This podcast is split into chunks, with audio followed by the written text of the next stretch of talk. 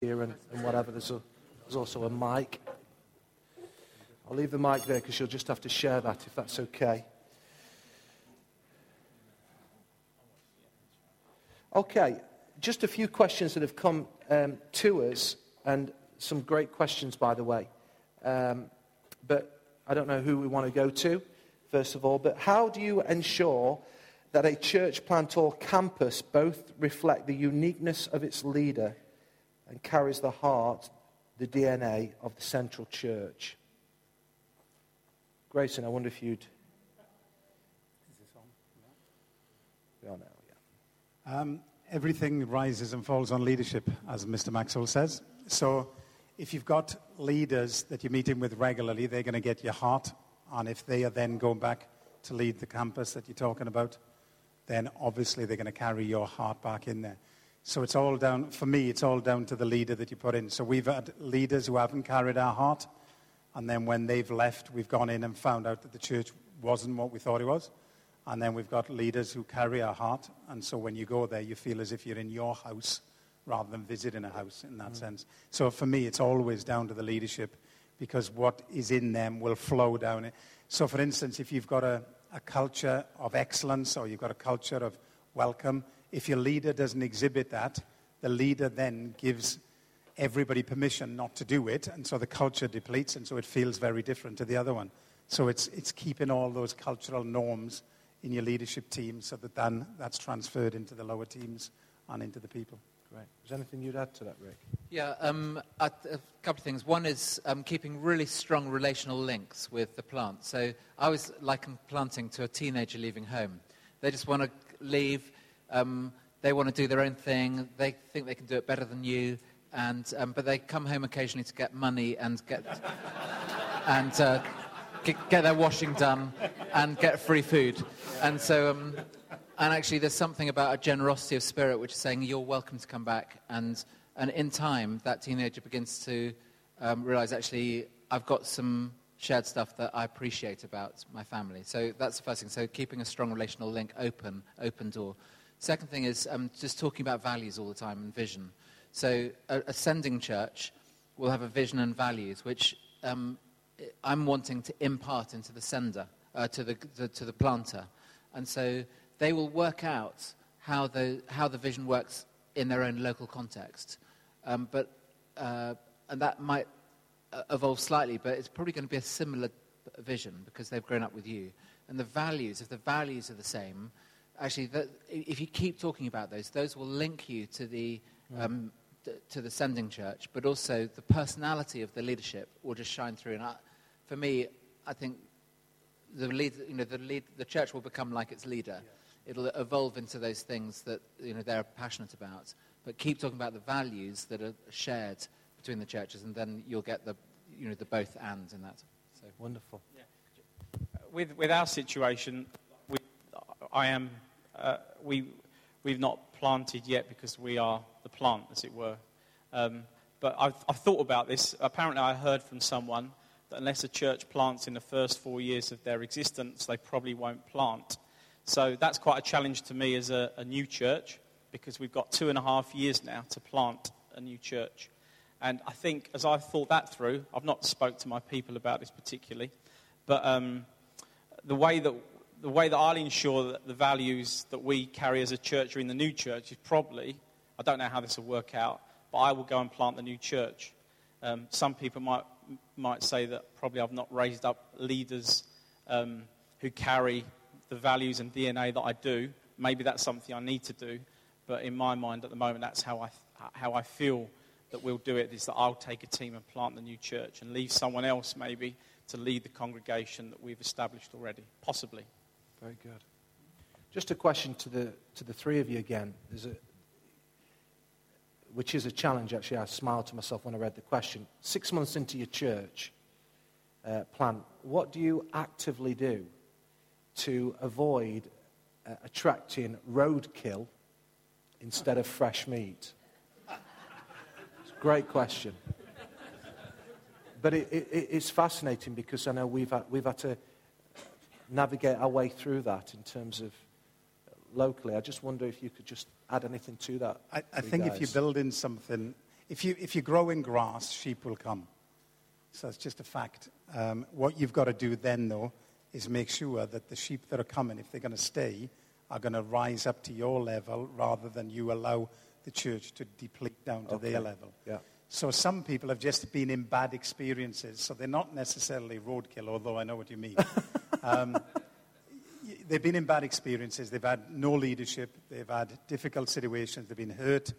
And sometimes, not, well, not sometimes, who believe the gospel rescues people and restores people. So your preaching will always be grace and restoration, love and help. But then you also have to challenge attitude. Um, you know, in our last church we did this. Why don't we do it that way? Well, you're not in the last church now. If you want to come here, so you've got to keep a strong spiritual leadership on that. For, and, and I find that vision and values actually attract people and repel people. So your vision and your values will put people off. Some of them, maybe, if you're taking over a church, will be the people you're taking over. Because they say, oh, this sounds great. And then you start talking about your values. Yeah. And they don't like these new values, so they start to shift. But other people then are attracted to the values. So you've got to stick with who you are, what you are. Don't worry about who's coming and going. Just build into the culture and into the leadership team you've got. Allow them to build into others. And then as people come into center, they can either rise out or, if you like, the spin will push them out of what we're doing. Very good. Any other comments, Rick? I love the question. um, I mean, there are some people who I welcome coming to the church who are mature Christians and givers, and um, you know they've been a blessing elsewhere. Um, I don't know if that's what um, doesn't sound much like roadkill to me. Um, uh, one of the things that we found very quickly in our church plants was that um, people kind of quite liked um, uh, just getting to know each other and building community and um, discipling one another and not looking outwards. And um, they, like, they enjoyed the fellowship with themselves. Yeah. And so quite early on, we needed to really just keep on going on and on and on and on about a culture of invitation. We actually began to switch our emphasis to, to actually we realized that we, were working really hard on trying to get people to come to us, but there were some people like the Bangladeshi Muslims, 45% Muslim in our area, they're not going to come to us. So we needed to go to them. And so we began to change the way our, our midweek groups worked. So they were missional communities rather than, um, so it wasn't everything, uh, uh, there wasn't an expectation that everyone was going to come to us, but we were going to go to um, them, different cultures and different groups and so on. So, and to be honest, you know, we've been, we keep on pushing that, and I think we will always keep on pushing that to, to keep this culture of invitation, culture of going, culture of um, you know looking outwards rather than within. And it's, some, it's like a default for us. It's a safer thing not to do that, but the gospel compels us to go out. When we first um, started gathering in Warrington 18 months ago, another church leader in the town, he kind of warned me about the Christian merry-go-round in Warrington. Uh, in Warrington, I believe there are um, 70 churches altogether. So there just seems to be a lot of kind of fragmentation. Um, and so um, in our church community today, about probably just under a third of the people that are part of our community today are people that me and Sarah have known relationally for the last maybe seven years. About a third of the people who are part of us um, would be uh, people who are already Christians but want to be part of a church plant and doing a new expression of church.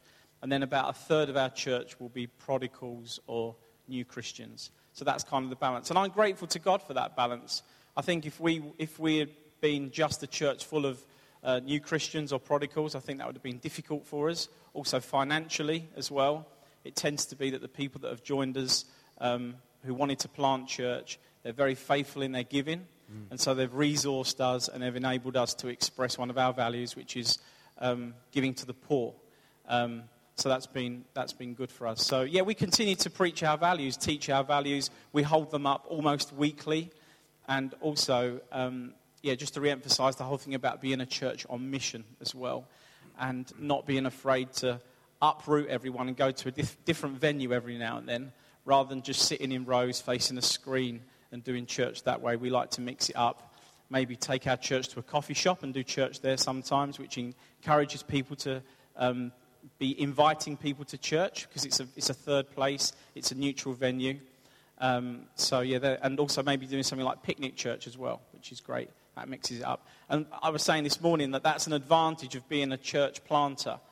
That um, as, church, as church planters, we have the privilege, but also the challenge of a blank piece of paper. And, you know, there is a lot of privilege in being a, a church planter because you really do get to kind of go back and do church as you feel the Lord is leading you to do. But also, there are a lot of challenges in being a church planter, in as much as you, have, you generally have um, very few resources, um, no people, or few people, and no building. But I reckon 18 months on, that the pros outweigh the cons. Yeah. Wonderful. It's a question that was, which I think is very significant. How do we best look after the, the campus or church plant pastor, especially if they are part time or they actually have a um, marketplace job? What do we need to put in place? How do we make sure that they are cared for, loved, and their families taking on board what you said, Grayson, which I thought was excellent with regards to the word of caution with regards to our families? Any thoughts around that? Pastorally? Um, one of the mistakes that we made in our network um, from HTB early on was that we would um, send a church plant out and wave goodbye. And we'd send them with money, we'd give them £50,000, we'd send them lots of people, resources, come back anytime. Rick, sorry, £50,000. that I need to stop there. They're all gulping. no, sorry. Well, they didn't want them to come back. and, sorry. yeah, come, come. um, we don't do that anymore, funny enough. but um, one of the things that that cultivated was you know, actually when we did go back to, we were welcome to come back, but actually the reality was that, that HP just wasn't able to help us because they had so much to do themselves. And more recently, we've had to create within our network the, um, the resourcing capability and capacity to help each other and to network with each other and to create accountability for pastors. So, um, so for example, in the East End, the churches that we've planted, we have a, um, a monthly gathering where we get the uh, staff teams, and that, that includes volunteer leaders and that kind of thing when they can come, to gather once, once a month, and we have a learning community together where we invest in these people, and we, there's, there's a lot of relational time, accountability time, praying for each other. And then um, two weeks after that, monthly, is where I, I gather the senior pastors for, um, for two or three hours, and we just share our lives together. And for that, you know, there's something about that, that time I love personally because they're friends and they know me and I'm able to be honest with them and they can say, well, what's going on here? And I'm, you know, I trust them enough to be able to tell them and, and vice versa. And so there's, but we've had to introduce that because it doesn't come naturally and it's a lot of extra time. But it's really worth it.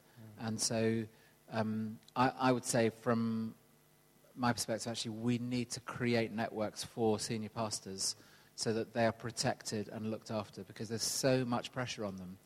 And um, like you're saying, you know, they're exhausted, and that just comes with the territory. Um, you know, for me, it was two years, and I think for most of ours in our model, it's two years before you just begin to realize that everyone goes in August, and then September, actually, the church month isn't going to fold. They've suddenly started coming back from their holidays or just visiting relatives and so on. So, um, and, but all that time is high stress. And the, the things that have been said, I just want to say yes to. But actually, we need accountability and help to do that in practice. Mm. So you need someone saying, not just hearing it from a talk, but actually saying, so what are you doing? And uh, you're not doing it at the moment. Should we just have a conversation in a couple of weeks' time? And have you talked to your spouse about it?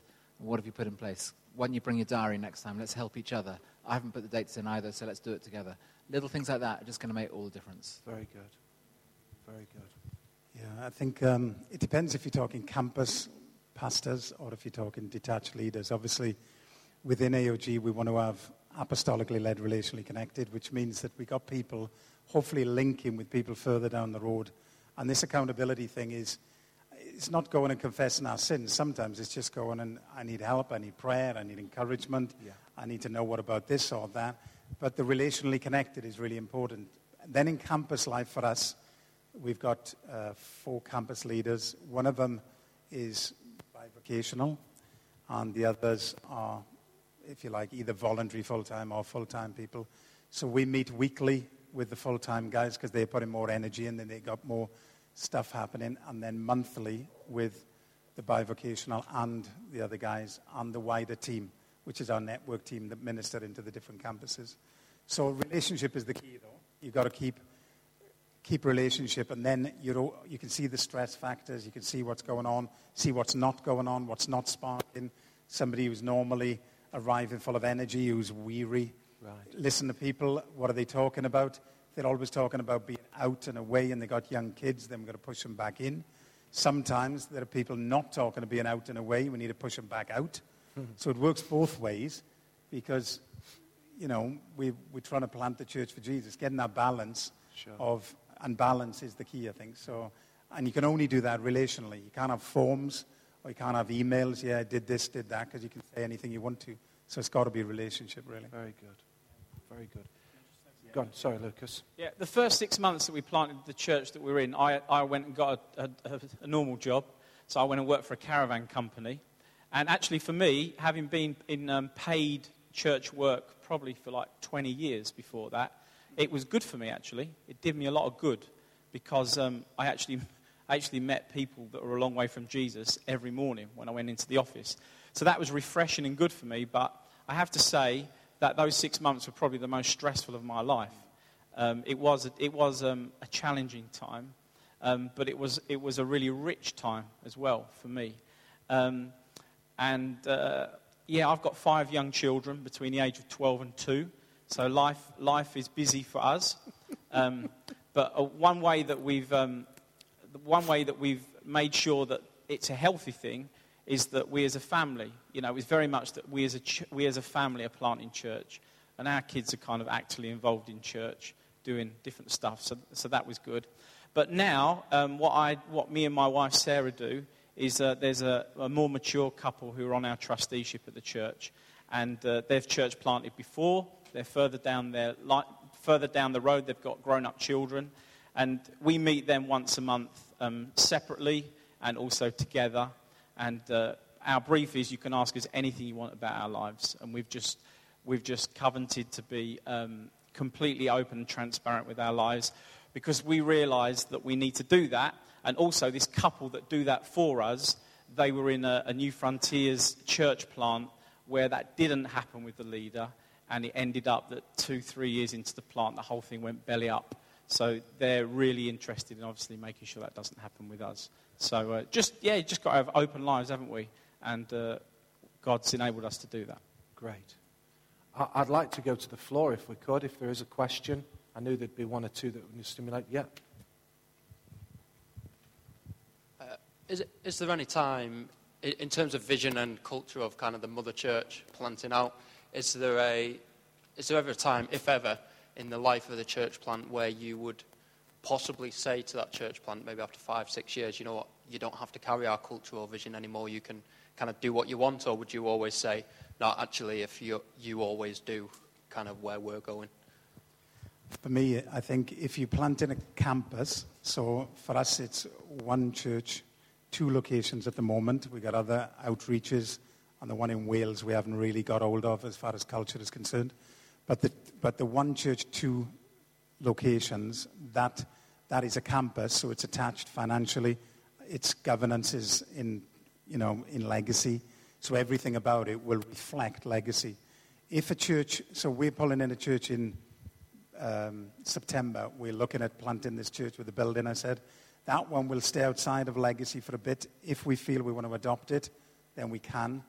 Uh, but, I, but whether we'll adopt it financially and all the rest of it. So I suppose it depends where it sits. If it's, if it's a legacy church expressing who we are, then we expect it to express legacy values, reg- legacy culture. We'll invest into it. We'll put the leaders in. We expect it to carry the DNA. Um, and the reason I do that is because I've, the last church I left, I put a guy in and I let the church go and it's, it's probably not as good as it was and in the same place as it was 12 years on.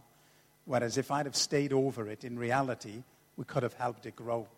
I, th- I think it was a different gift mix, and so letting it go didn't help it. So I think you've got to assess, is this growing? Is it wanting... Mm. We've got to get away from the rebellious word, because it's not rebellious, it's we want to do our thing. That's fine. But if you want to be part of us, then you need to do our thing, not, you know what I mean? So Yeah. it's when that clash comes, you need to work that out. And then we've got to be big boys and talk it through, work it through, be open and honest about it. I, I love what Rick is saying about, you know, you're sowing people, you're planting people. So if it's a plant, you're there, get on with it. We'll help you in every way we can.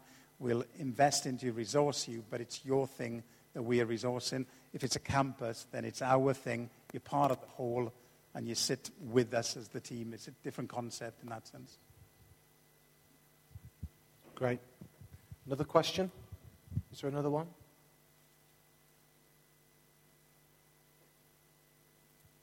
No? I'll go to another question here then. There may be one that comes uh, from that. Okay, please could you talk a little around the home cell model of church planting, including experiences, uh, if any? Is a cell identified as a church in its own right? If not, at what point does it become a church? Lucas, have you got any thoughts? Rick? Grayson? Whoever asked this question, this is a showstopper. I mean, our model for planting, the main model, is to plant um, larger churches that are going to be generational churches from the get go. So uh, we're intentional about that. But actually, within them, we're multiplying small groups all the time. So there's a cell model developing. And one of the things, it, it's slightly related to what Grayson said just now about each, what we call connect groups, have their own vision that is submitted to the overall vision of the church. But they can work out in practice, you know, we're called to reach this area, we're called to reach people in the workplace, we're called to reach these homeless people. Um, but it's all under the umbrella of making disciples, transforming communities, planting churches, because our vision is to see Shadwell transformed by the love and power of Jesus. So, um, you know, if they're submitted to that, they're part of our, you know, we just keep on, well, we're trying to keep on multiplying um, connect groups um, that develop their own vision, that are, are kind of autonomous from each other, but they are submitted to the overall structure.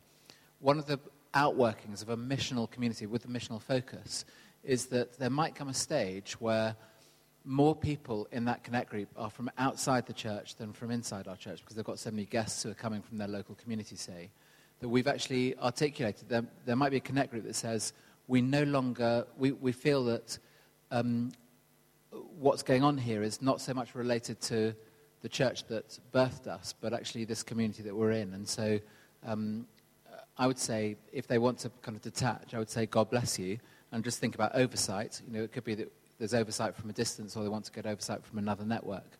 But um, that is an, almost a natural consequence of, of being highly missional, that you'll just get something which will, there'll be a majority of people in that group who don't have any reference to the centre. They just don't go to, you know, they just can't relate to what's going on across the road because it's all happening in their midweek group. So I think there are just different ways of, of looking at it. But um, that's a kind of, I guess, a very centralized church view of something. So I, I don't have much experience of cell by cell. Um, yeah, you can call a church whatever you want to. A church, I think it was 1900s or something, is self-sustaining, self-leading, and self-something else. Can't remember. Yeah, propagating and yeah. So when is a group doing that? And I suppose you could say it doesn't really matter. I think it's it's about missional living. So if you've got a missional group, whether it's a church, whether it's so we've got one group who just work in a building every fortnight, do cafe church, they do kids and youth there. That is our expression. We wouldn't call it a church, it's just an expression, an outreach. Another one, we've got this building where we just do social work from it, we're just connecting with the community, helping them, get, getting whatever we can, but the church is seen as our base, if you like, into that community. So anything that carries the gospel into people's lives, champion it, celebrate it, and, you know, hopefully it'll grow into whatever.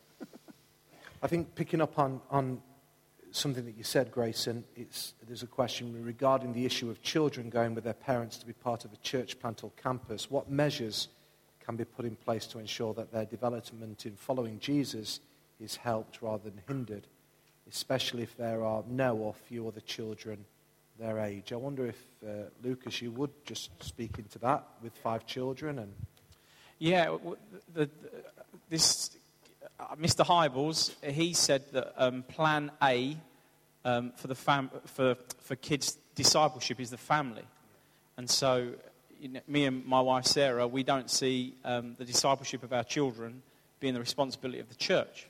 We see the discipleship of um, our children as our responsibility. So how that manif- manifests itself is that by hook or by crook, normally at eight o'clock each morning, uh, we have a gathering for 10 minutes around the breakfast table um, where we share a devotion together, we talk about Jesus, and we pray together before um, we all go our separate ways. So that's been helpful, actually. We've only really been doing that since actually we've been church planting. Um, so practically, when we did step out to plant church, when I shared with our kids that we were going to plant church, I thought there'd be a great celebration around the table. Wow, mum and dad are going to plant church. This is amazing. The reality was that I'd four, we had four kids then. Four girls just burst out crying on me. So um, it was quite a challenge, really, to um, bring, our, bring our kids to the place where they recognise that this is what God was calling us to do. But God very kindly actually connected some families to us relatively quickly. So I, in, in church planting, I don't feel that our kids, in terms of fellowship and friendship, have suffered particularly at all because they have had a circle of friends relatively quickly around their lives, which is really important. But as I say, um, you know, plan A was definitely us as parents. And uh, obviously, these things are things to consider as you church plant because we can never church plant at the cost to our kids. I'd love to add to that. That was great. And the, um, with our children, there were no other children in our church plant. So um, there were six, four, and two when we started. And all the children were born after we planted. So uh, the twins born within a month, but they were kind of two years younger. So our children have always been, there's never been any children ever who have been their age in our church plants. We've tried youth stuff. It's always been, it's had to be detached because there are, are not many youth in Tower Hamlets who are Christians. So um, we had one-on-one care from people who gave help from the church, which was amazing. So that when we were, in, we were doing ministry with the grown-ups, um, they got some amazing help. We got people who basically have given their their church lives to looking after our kids on Sundays, which is amazing. Um, but as soon as they, we've always said that if you don't want to go to church and you'd rather go somewhere else, we'll facilitate that. And so two out of our three now go to another church, which is well resourced. They'll cross town to, to go to. It's actually the HTB youth group, and um, they've got loads of friends there, and they they're committed to what they're doing, what we're doing in our church. We, um, they're not afraid of, you know, they'll come and join us sometimes, but their, their group is actually in another church. And um, our youngest, uh, who's 12, is kind of in transition with that. But um, he's trying to work out, he wants to help the children in our church. So, you know, we said, if you want to do that, you can, or you want, if you want to join a youth group, you can. Um, whatever you want to do, um, so that you'll grow as a Christian. And so, and again, it comes down to it's them first. Um, and if they have, I mean, one of the things I said to my wife was, you know, if, if it's not working, we're going to go. It's not, we're not going to do this because you're more important than this church plant. And um, I still say that to her. She says it to me sometimes. one, of the, one of the things that you find in the Old Testament is the whole thing of idolatry is you sacrifice the next generation on the altars to a false god. And I think Christian leaders for too long have sacrificed their children on the altars to a false religion that God is almost, we've got to live for your church, not live for you. So God calls us and gifts us with family. So I think they are the most important thing. Um, I understand that kids go off and they, but we shouldn't, we should, we should fight against um, in, in everything we do. So I, when I was building up the church, both churches, I, I had to sit down and think, what I want to come here would I want my kids to grow up mm. here? Do I like the people who are around? And do, do my kids enjoy being part of this? One of the things I think um, that we learned very easy, uh, very early is don't allow your kids to be pastors' kids. They're not. They're Grayson and Dell's kids. So I've had my kids expelled from youth because they were fighting. Um, you know, we've had all manner of problems and stuff because they're, they're boys and they do all this stuff. And I said, no, treat them exactly the same as you would anybody else because they are our kids. They're not the pastor's kids. So if you give them privilege, they'll take advantage. Then they'll end up abusing the very thing that's meant to bring discipline, correction to their lives and think they're better than. And that doesn't help anybody. Your church resents it, they resent it. So I think it's holistic in your approach to them. They, they're kids. So I don't want anybody talking about the pastor's kids are running around, you know, they're doing this. I'd say, whoa, whoa, whoa, whoa. They're not. They're my kids. They're just my kids. So you're allowed to tell my kids off the same as anybody else, but don't treat them or talk to me about them as if there's some kind of, you know, they got an anointing on them because they're my kids. They haven't. They're rascals. And actually, our church, our church was really set free by the fact that our kids were so naughty. So I'd have people coming up and say, well, if the pastor's kids can act like that, you know, there's, hope for all of it. So being normal as a family, I think, is really important that your kids grow up understanding that it's, it's just that holistic approach to, to church, I think. Wonderful. I think the only thing as well I, was at, I would add to that, out of, you know, excellent discussion point, you know, our journey has been with four children, um, has been when we decided to um, plant the Mansfield campus, uh, I'd all, we'd, we'd, my wife and I had said we wanted to, cre- to create an adventure for them. So actually, it doesn't become um, uh, drudgery to them. There's actually a joy. We're taking them on the adventure. This is an adventure. It also helped to bribe them with a McDonald's afterwards as well, which is, which is what we did. Yeah, very important, you know. But but, but we just created an adventure. And I was, I have to say, on a personal note, I was just something leaked inside of me of joy when we, we did a Father's Day video that the guys had put together with our kids' church. And, and, and my son was on there, and they were drawing pictures, and he drew me, which wasn't great because there was this, like, Mr. Blobby look-alike.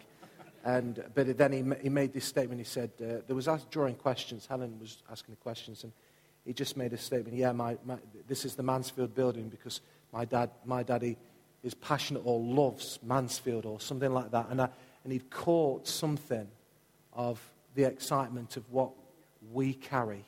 He'd caught because it was part of an adventure. So there's never been a, a time when the kids have said, oh, we don't want to go. And of course, Sunday night, that's how we've launched that. You know, basically they've done morning church. They want to go out again. They're, you know, thrashing around. But you know, they do. So I think as well, just make it an adventure. I think if you make it a chore, if you, you're dragging yourself off there, then they'll pick that up as well. So I think that's just part of it as well. Are there any other questions just before we, we draw it to a close? We've got 11 minutes, but we're not going to go anything longer than that. Is there anybody else who would want to ask a question? No, I just want to ask Grayson this one question because he needs to answer this. That sounds a bit ominous. Yeah. How does AOG plan to equip and mo- immobilize a church planting movement that moves in signs and wonders instead of just being an attractional church, programmed church planters? If that makes sense. Okay. Um, I think we should all be naturally supernatural. So if we're going to be whatever we're doing, there's. I think the best example of this I've ever seen is, is uh, going to an alpha. It was an alpha course. And unlike us, they, this, this was years ago. I remember going there to just learn how to do alpha. And the guy, we were in a meeting like this, and he just stood up and he said, Okay, uh, we're just going to invite the Holy Spirit now. And he said, Holy Spirit, come in his nice, you know, southern voice. And then he said, There's somebody here, you've got a problem with your shoulder. There's somebody, somebody, somebody. Four people walked out, prayed with them nice and slowly, went back to their seats, and just said, Okay, we're going to carry on. And I thought, if that had been at a Pentecostal meeting, we would have been rah, rah, rah, screaming tongues, praying, shouting. Nobody would have come and we would have just got all frustrated. So there's something about just naturally expecting God Very to be good. with us. Very good. Just naturally. And, and I think there's far more words of wisdom and words of knowledge spoken across a coffee table than we give credit for. Because we don't feel a, a shake and a rattle and roll, thus saith the Lord, with our eyes closed and we change our tone and voice and speak in Barnsley language, thus saith the Lord, you know. actually, God communicates constantly through us when we're open to Him. So we are walking in the Spirit, not waiting for, like Dave Gilpin says, a visitation. We are the carriers of God's Spirit. So I think we just need to expect, we need to be, and I think it's really important we model it to our people because what we've done is we've almost had meetings and then we've said, let's see if God will come, as if He hasn't been here. And now all, we're waiting for the flashing lights and the now God is going to come. And that's wrong theology, but it's also wrong practice. So we need to teach our people everywhere you are, expect God to just give you a whisper that'll help you to connect with somebody. It hasn't, you, and just because God tells you something doesn't mean you have to say, Brother, I've got a prophecy. Well, you know, it's just like, you know, are you feeling okay today? Yeah. Is, you know, I just feel as if, you know, there's something that, Yeah. you know, or whatever it is that just expresses the kingdom in a natural, loving, normal way. And if we did that, we'd build stronger churches, we'd have more mature Christians, not superficial people, and not flaky people always looking for the next fix or the no- next moment or movement. And then we'll build something with integrity that people will come along and say, you know, I like it there because when I go in there, I feel loved, I feel valued, and, and somehow I feel as if something happens for me. They don't know how to express it, but it's God doing his business in their lives. That to me is, is attractional, mm. actually, but it's, it's, it's clothed in supernatural rather than, you see, what we do in the, in the church, sorry, I'm, I'm blabbing a bit, but we always want to go back to the good old days of Pentecostalism. But Pentecostal is spirit filled, not, not a style of doing things. So let's move away from it. Let's not be frightened of attractional. Yeah. If I'm booking a hotel, I don't look for the worst hotel and think, that'll be great for my life. I'm looking for someone that'll serve me well, that has got a good pool, nice jacuzzi. Oh, that's going to be great there. And then we go away and enjoy the moment. So why would it be any different in the house of God? We have to treat people with respect. People are used to being treated decently. Let's not have a two star church in a four star world. Let's elevate all that attractionism, but then with supernatural in the middle of it, of Yeah. God contamina- contaminating the atmosphere. People get in something from it. They walk out, think, I don't know what that was, but I want to go back. That to me is a supernatural uh, organization. Wonderful. Wonderful. Amen. well, thank you very much to these guys here, to Grayson and to Rick and for Lucas.